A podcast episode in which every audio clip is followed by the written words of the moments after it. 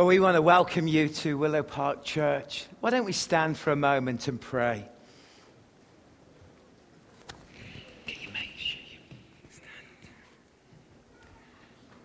Lord Jesus, we thank you that on this Christmas night we can gather together and give thanks to you.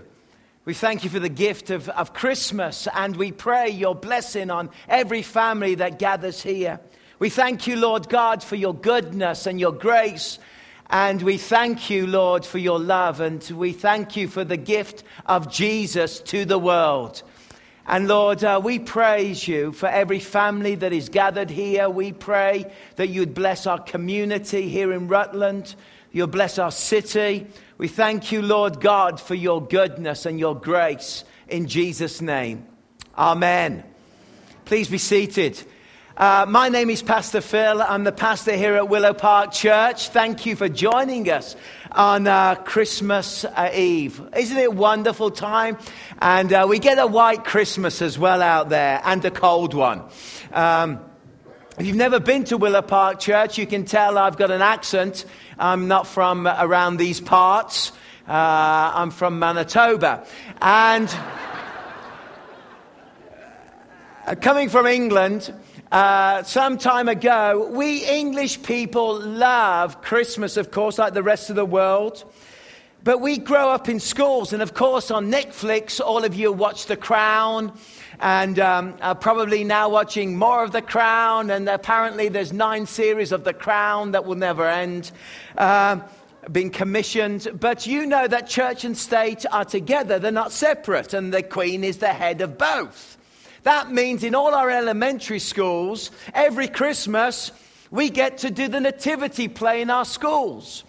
And so, growing up in this environment, I was always very excited to know what role I would get in the nativity play. Hooray! Now, there's lots of children in primary schools, and there were some roles you never really wanted to be. And so teachers in my school were very creative. They'd create lots of different roles. You could be a donkey or a cow in the manger, a rabbit or a squirrel, because obviously in the Christmas story there were rabbits bouncing around. Thank you. Um, it's a, it's, and so you didn't want to be a rabbit or, lo, unto me, the Lord loves the squirrels. Uh, but uh, and you definitely didn't want to be a king. Because king usually meant that you wore some kind of sparkly frock donated by some aunt and, and turned into kingly approach and so on. But the coolest thing that we all wanted to become, and the coolest was, of course, we all wanted to become shepherds. Because, first of all, shepherds are cool. And secondly, you get a stick, or as we like to call it in England, a weapon, um, in the Nativity story. And the shepherds were the ones that, as growing up, we all wanted to be a shepherd. Of course, there was the Mary and Joseph, and that was usually a relative of the principal.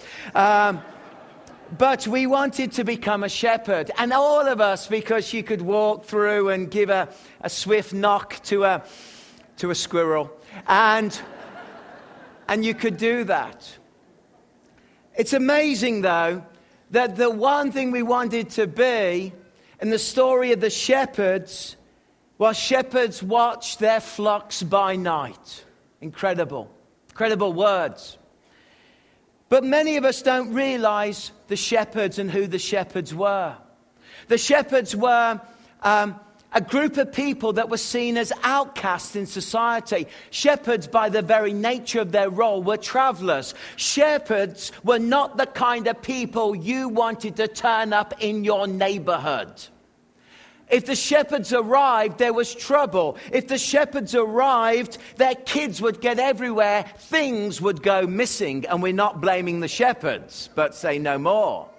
The shepherds who were the ones with the superstition. The shepherds who were the ones that burnt the tires and had very loud camels. The shepherds were the ones that created the problems. The shepherds in the society at the time of Jesus were social outcasts who were seen in a very negative light and who were seen as these traveling groups and were despised for who they were. And yet, God chose, on the night that his son was born, God chose to send an angel to the shepherds who are the socially outcast and who have no place, and at that time in history were seen as the lowest of the low. And lo, unto them appeared an angel. I love that. The one group of people that everybody despised was the one group of people that God sent an angel to. The angel explains what's going on in Bethlehem. And then all of a sudden, a massive choir of angels appear, which would make any U2 concert look like a non event. And suddenly there is music that would make Mozart and Beethoven and Haydn suddenly feel intimidated by as the glory of heaven, a show that is most glorious and wonderful is suddenly performed as the angels sing about God and glory in the highest, and that the Savior, the Messiah, has come to a group of lowly shepherds. And the angel said, Go to Bethlehem. Well, they knew all about Bethlehem, the town of David. Because although they were having a bad time as shepherds at that time, they knew that there was once a shepherd who made it. There was a shepherd who was the youngest in the family, a shepherd who was the forgotten one, a shepherd who was out in the fields while the prophet came, and the shepherd who was chosen to be King David and to rule Israel and become the dominant figure in the whole picture of, of of ancient kings, King David. So here was the shepherd that had made it. And the angel said, Go to Bethlehem, and there in a manger. That's really interesting. You will find this child wrapped in cloths. Well, they, of course, knew mangers. Of course, um, they knew it because the, the Greek word for manger was a word, fatne. It's a lovely word. I love even saying it. Fatne. It's great word. I love nearly as good as eggnog. And fatne. And fatne was a term in the, in the language that described a little trough, often made of stone, which of course shepherds would use all the time. And the shepherds would always go to the fatne, and there they would feed their sheep and their goats. And fatnes were found all over the landscape, all over the land. And the Lord is saying to them, My son has been born. You're a bunch of outcasts, but here, go to this place in a common fatne where you're used to seeing this, and on this ground which is open to you, you can come and meet the greatest gift that has been given to the world. I love the heart of God. Now you might say, Come on, Pastor Phil. You're trying to talk about shepherds in a one way to make the story really fit. Well, let me give you some facts. There was the Greek historian Philemon, not the one from the Bible, the, the book, unrelated, who was a poet, a historian, and a writer, and he wrote about wonderful shepherds. He said, Shepherds are basically mean people, and their role is unglorious. In fact, he said it is an unglorious way to live a life, and they are a mean group of people. That's rude. But it gets worse, and that was a Greek writing about shepherds at the time. Jewish writings actually say this that if you're wandering along the road and you see a shepherd who has fallen into a ditch, ignore him because shepherds are useless. That's not very kind, is it? There's a shepherd in a ditch. I'll ignore him. In fact, a Hebrew commentary of that time called the Mazur wrote about shepherds in this way Shepherds do not meet the grade in any way, and they are foolish, they are incompetent, and basically, they are not good enough to be accepted. And yet, these incompetent, these people on the edge of society. And if uh, other criticisms of shepherds were, you can't trust a shepherd. You know you can't trust a shepherd because shepherds have beards, and you can't trust people with beards. That's true, right from, from ancient world. They, and they are badly dressed. Have you ever met somebody with a beard and badly dressed? Yes, you have. You married him. And that's a shepherd. Shepherds can't be trusted. Shepherds have beards. Shepherds are badly dressed. Shepherds are rude people and they are rough. Sounds like the average person from Prince George. It's amazing. they are BC men. Rough. Go to it. I think it's a little steep that in ancient history around the birth of Jesus that they spoke about shepherds in this way considering God himself called himself a shepherd. Abraham Isaac and Jacob were shepherds. And in fact in scripture God loves shepherds. But here at this time shepherds were viewed in this way.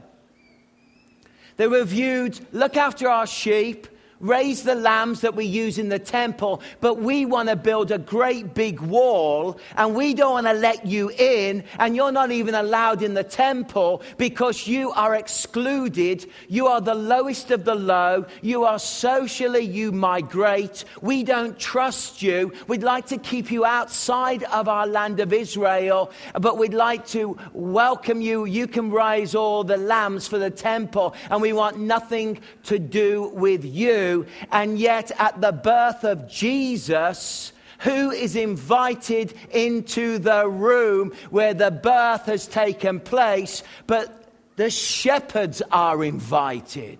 What does this tell you?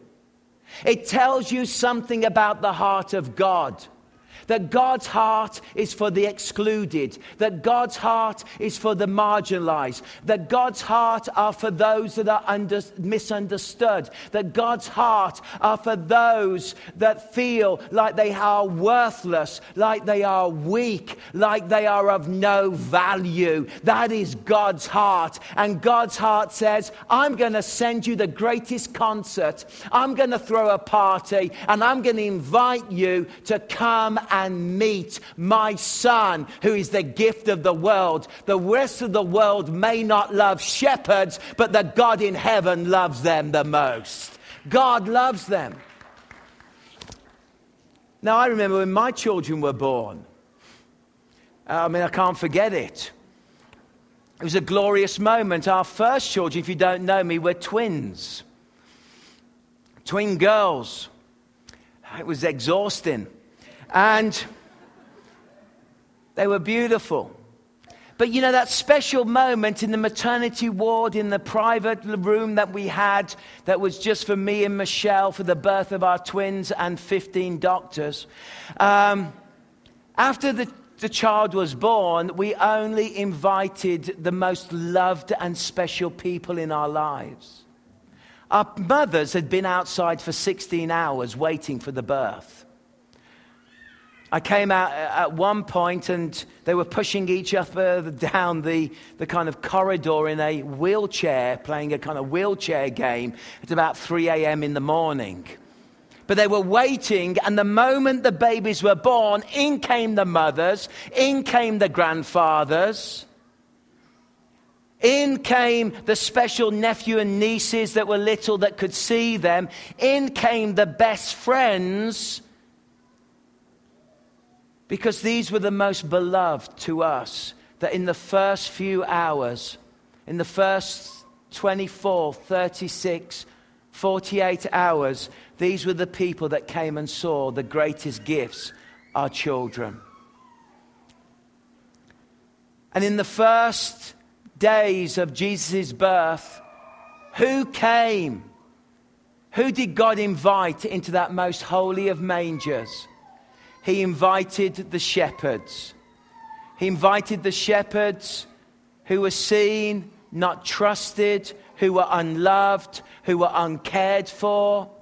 He invited them into that holiest of holiest moments. What does this tell us finally?